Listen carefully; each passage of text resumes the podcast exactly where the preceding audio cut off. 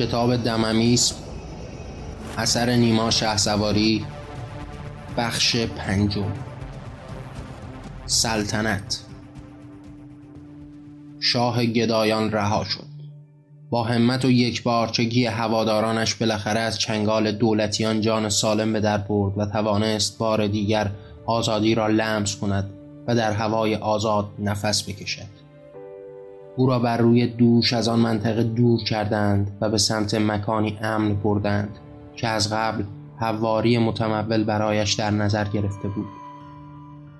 تا این خبر به سوی درباریان مخابره شود زمانی طول کشید و همین امر باعث شد تا پسرک را از این مخمسه نجات دهند و به مکانی امن راه برند. حالا این خبر بزرگ برای درباریان مخابره شده بود. آنها می دانستند دیگر با یک نفر برای نابودی دست به گریبان نیستند و سیل خروشانی از آدمیان به این باور ایمان آورده و حاضرند از جان و مالشان در راه پیش برده این هدف آسمانی بگذرند. برایشان خیلی سخت آمده بود. تمام وجود درباریان را ترس و وحشت فرا گرفته بود. کلافگی در وجود تک تکشان دیده می‌شد. از صبح تا شام جلسه میگذاشتند و حرف می‌زدند. راهکار می‌دادند تا هرچه زودتر از شر این مزاحمان راحت شوند می‌دانستند این سیل خروشان این یک پارچگی آدمیان سرنوشت سختی برایشان به بار خواهد داشت می‌دانستند که آنان هم قسم شده و از هیچ کاری فروگذار نیستند و هر روز در میان هم راهکارهای متفاوتی برای جلوگیری و خاموشی این توغیان به پیش می آوردند. برخی از سازش با پسرک و هوادارانش صحبت می کردند. برخی نقشه های مرموزی برای سربنیز کردن آنان در نظر گرفتند و برخی به اشد مجازات و رفتارهای قهری با آنان پافشار بودند اما این سخنها هیچ سودی نداشت آنها به راهکار درستی برای مقابله با پسرک و هوادارانش نمی رسیدند. در آن سو کمی دورتر پسرک و هوادارانش جمع شده و با هم هم فکری می کردند. قبل از بردن پسرک در میان آن خانه امن حواریون مادر و همسر سرورشان را به آنجا منتقل کرده بودند تا دیداری با هم تازه کنند و به دلتنگی ها خاتمه دهند. با رویارویی مادر و پسرک هیچ احساس افسار گسیخته شکل نگرفت. آن دو چند ثانیه‌ای به هم نگاه کردند بعد آرام همدیگر را در آغوش گرفتند و دیگر حرفی میانشان رد و بدل نشد. زمانی که زن با پسر روبرو شد او را در آغوش گرفت و بلند گریه کرد. پسر آرام بود و زن مدام گریه می کرد و خدا را شکر می کرد که بار دیگر پسرک را به او بخشیده است و حالا در کنار هم هستند. این رویدادها رخ داد و حالا حواریون و پسرک به دنبال طریقتی بودند تا کلام خدا را در جهان و نزد جهانیان محکمتر و استوارتر از گذشته عملی سازند. و این شروع همفکری ها و به نتیجه رسیدن ها بود. جو حاکم بر سرزمین بسیار عجیب و متفاوت بود. حالا آدمیان به دو دسته تقسیم شده بودند. آنها که مخالف پسرک بودند و بیشمارانی که در راه و طریقت پسرک گام برمی داشتند. حکومتیان و ثروتمندان تنها فکرشان نابودی پسرک و دار و دستش بود. و دردمندان و فقیران همه یک دل در کنار پسرک ایستاده و فکر تغییر بودند. تعداد زیادی که با پسرک دیدار کرده و خود را سرباز راه او می‌دانستند و اگر عدهای بودند که او را ندیده اما در دل و زبان همیشه از او دفاع می کردند و آماده جان دادن در راه خداوندی بودند. در همین گیر و دار بیماری مهلکی به جان شهر و روستاهای کشور افتاد. بیماری که کسی از حقیقتش مطلع نبود.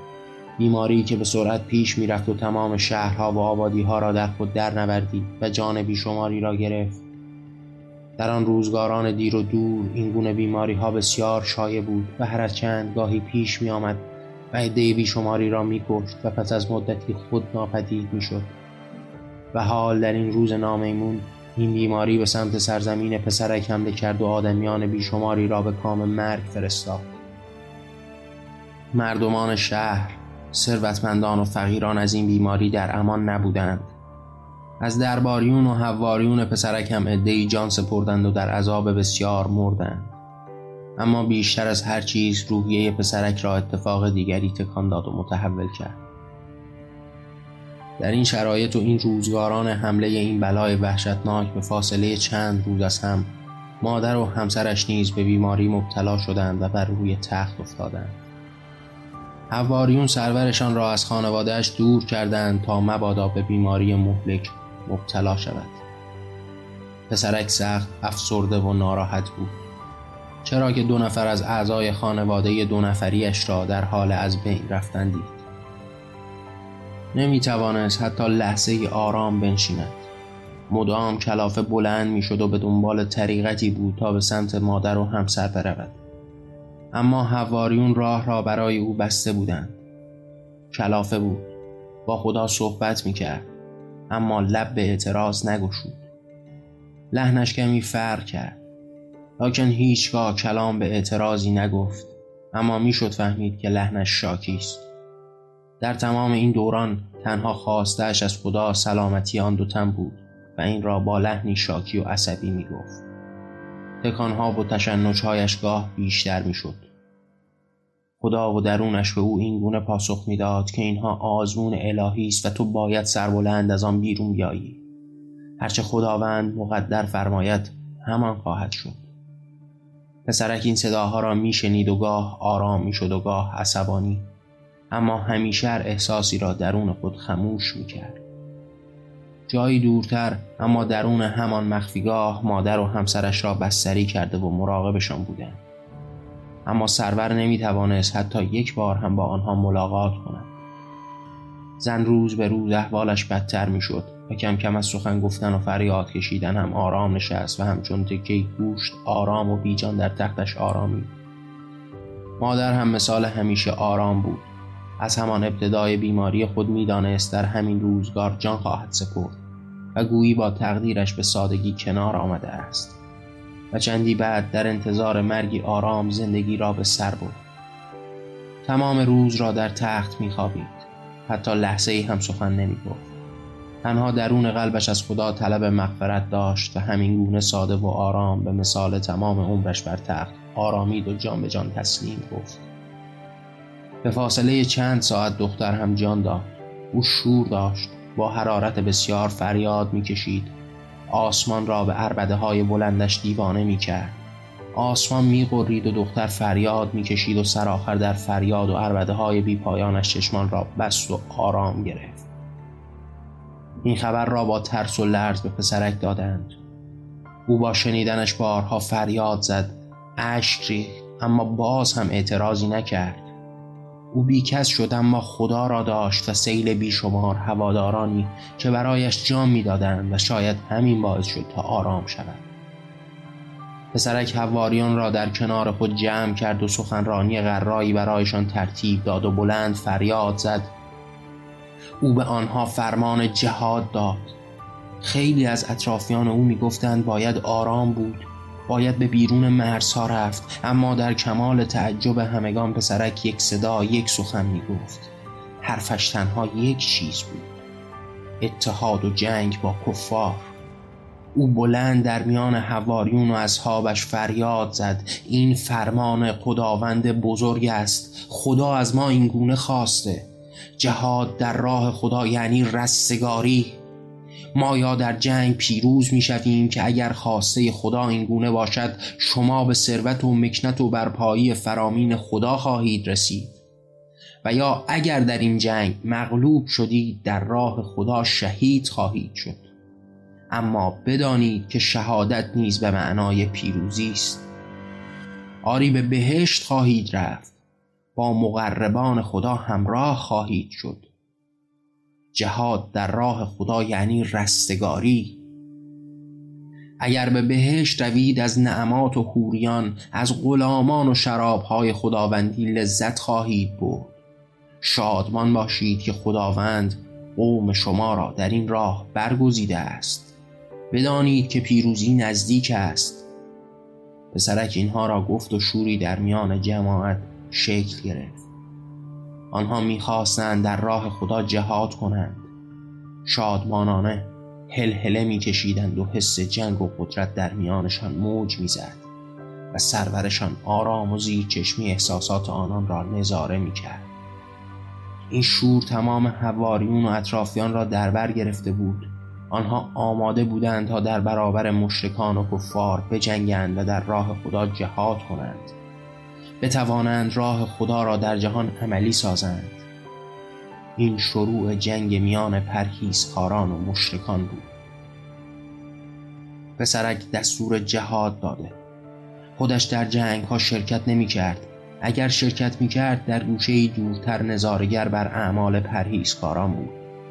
اما سیل بیشماری از مؤمنان به جنگ با کفار می رفتند و می کشتند و کشته می شدند جنگ های سختی شکل گرفت. باری آنها پیروز یک بار پرهیزکاران پیروز می شدند اما هیچ کدام پا پس نمی کشیدند و هماره در حال جنگ بودند. هر بار که در جهادها پیروز می شدند خداوند باعث این پیروزی ها بود و این گونه مقدر کرده بود و هرگاه که شکست میخوردند پسرک عصبانی و پرخاشگر بر سر یارانش فریاد می‌زد و آنها را به غیرت بیشتر و جنگ بهتر فرا می‌خواند. این سیر دراز کماکان ادامه داشت. هر از چند گاهی جنگی سخت و خونین میان کفار و مؤمنان شکل می گرفت و هر بار یک پیروز داشت. این جنگ ها گهگاه پراکنده بود و در هر سوی به هر مکانی از کفار از سوی پرهیزگاران حمله می شد. آنها که یارای دفاع در همه جا را نداشتند شکست میخوردند و این پرهیزکاران را شادمان و جسورتر می‌کرد. اما تمام این جنگ های ریز و درشت در گوشه و کنار باعث نمی‌شد تا تخت پادشاهی به لغزه بیفتد و این جنگ ها فقط از سلامت هر دو دست کم می‌کرد. پس از این رویدادها پسرک به میان حواریون و صحابهش آمد و بلند به روی آنها فریاد زد. جنگ نهایی در پیش است. هر آنچه می توانید سلاح درست کنید. آماده باشید. جنگ را بهتر بیاموزید. خدا باوران بیایند. هر کدام جنگ بلده است به دیگران بیاموزد که خدا فرموده است جهاد نهایی در پیش خواهد بود. آنجا که اگر خداوند مقدر فرماید آنها را شکست می‌دهیم و قدرت از فرومایگان میستانیم. این سخنرانی جسورانه پرهیزکاران را بر این داشت تا به اوامر پسرک و خدا بیشتر از پیش گوش فرادهند گرد هم آیند و آماده جنگ سخت با کفار شوند. همهشان با دل و جان و تنها امیدشان پیروزی در این جنگ بود. جهاد در راه خدا را بزرگترین رستگاری می دانستند. از گوشه و کنار از پسرک نقل می شد که پیروزی نهایی با خداست. او چندین بار این مطلب را با آنها در میان گذاشت و این خبر گوش به گوش به صحابه می رسید آنها هم گفتند سرورمان با خدا سخن گفته و خدا فرموده این آخرین جنگ با کفار است. این جهاد نهایی در برابر آنهاست و در دلشان شور و حرارتی بیشتر از پیش به جریان میافتاد. پسرک ارتشش را سر و سامان داده بود. هرچند خودش فنون جنگی را نمی‌دانست و از آن اطلاعی نداشت اما در میان صحابه افراد بسیاری داشت که در این رزمایش ید طولایی داشتند. پسرک با سخنرانی موعظه به آنها روح تازه‌ای میدمید و وجودشان را مال از احساس پیروزی می‌کرد. باعث می‌شد تا قدرتمندتر از دیروز آماده رویارویی و جنگیدن با کفار باشند. روز نهایی فرا رسید. جهاد اکبر میان خداباوران و کفار شکل گرفت. در شروع این جنگ پسرک فریاد زد و گفت از هیچ نترسید که خدا با شماست. جنگ سختی میان کفار و مؤمنان شکل گرفت. از هر سو به هم حمله می کردند با شمشیر جان از هم می رو بودند. صحنه های وحشتناک بیشماری در این جنگ شکل گرفت. دست های بیشماری بریده شد. پاهای بسیاری را بریدند و سرها که از جدا کردند. کور شدند و خون بر زمین جاری شد. تعداد بیشمارانی جان دادند و بیشتر جان باختگان از میان کفار بودند زیرا پرهیزکاران با ایمان قلبی در راه خدا می جنگیدند در این جنگ عظیم آنها توانستند تعداد بیشماری از کفار را به هلاکت برسانند. هر تعدادی هم که از آنان باقی ماند اسیر شد و به دستور فرزند خدا از زیر تیر گذشته شد.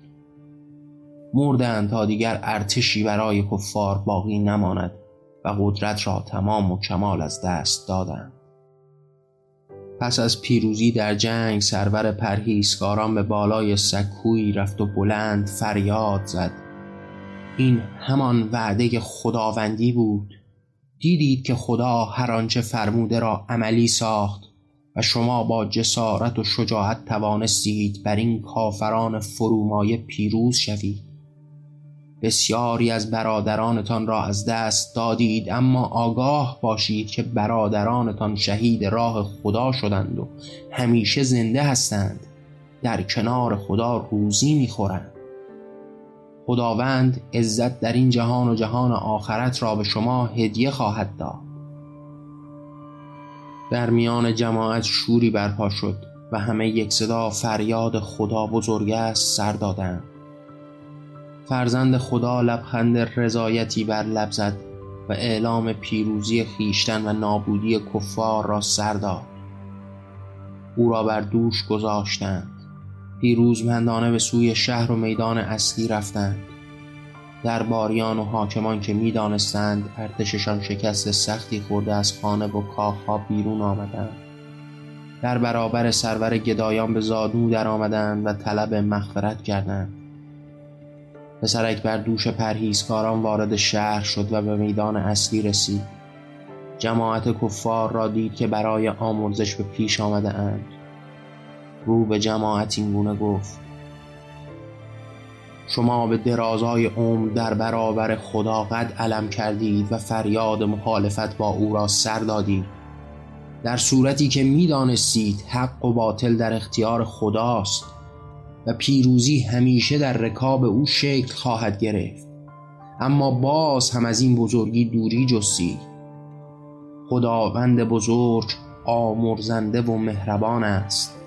بدانید او امروز به برکت این پیروزی شما را بخشیده اموالتان در اختیار پرهیزکاران قرار خواهد گرفت. لیک جانتان در امان است.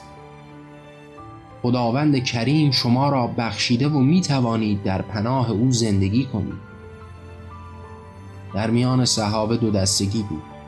برخی از این بخش شادمان و تعدادی از این کرده سرور ناراحت بودند. اما طعم پیروزی آنقدر شیرین بود که همه یک صدا تمام این اتفاقات را به فراموشی سپردند و پادشاه گدایان بر دوش پرهیزکاران به پیش رفت. او را در میان قصر بردند. لبخند رضایتی بر لب داشت و زیر لب زمزمه می کرد من فرزند خدا هستم. در میان قصر بر تخت سلطنت نشانده شد و سرمست و مغرور فریاد زد خدا بزرگ است. و جماعت این را بلند تکرار کرد.